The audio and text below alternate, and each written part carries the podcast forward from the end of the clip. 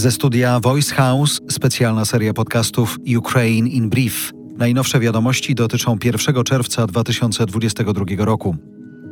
System artylerii rakietowej HIMARS jedzie na Ukrainę. Prezydent Biden zatwierdził 11 pakiet pomocy wojskowej dla Ukrainy. Zaawansowane systemy rakietowe średniego zasięgu i amunicja mają pomóc powstrzymać Rosjan w okolicach Donbasu.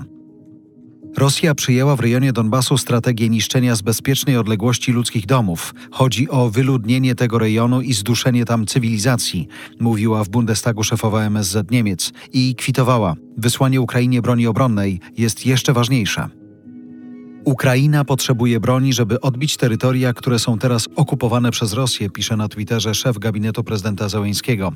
Nie walczymy na terenie Rosji. Interesuje nas suwerenność i integralność terytorialna naszego kraju.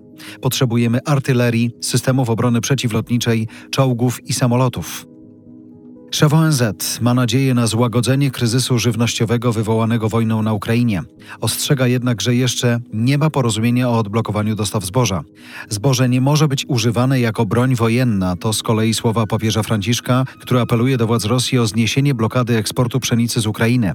Jego zdaniem blokadę trzeba znieść, bo wiele milionów ludzi na całym świecie jest uzależnionych od pszenicy z Ukrainy, szczególnie w najbiedniejszych krajach świata.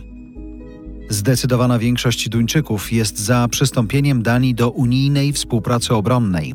Zakończyło się referendum w tej sprawie. Wspólną z Unią politykę wojskową poparło 70% głosujących. Węgry znów zawstydzają albo zaskakują, niepotrzebne skreślić. Nie ma zgody ambasadorów Unii na szósty pakiet sankcji i częściowe embargo na ropę. Węgry zablokowały zatwierdzenie ustaleń ze szczytu, o którym mówiłem w ostatnim wydaniu Ukraine in Brief. Chodzi m.in. o odwołanie sankcji na zwierzchnika rosyjskiej cerkwi prawosławnej, patriarchy Cyryla, który jest jednym z ważnych zwolenników rosyjskiej wojny w Ukrainie. To było Ukraine in Brief od Voice House. Kierownictwo produkcji Adrian Gronek-Liszka. Produkcja Dorota Żurkowska. Realizacja Kacper Majdan. Redakcja Agnieszka Szypielewicz i Olga Michałowska. Dźwięk Kamil Sołdacki. Czytał Jarosław Kuźniar.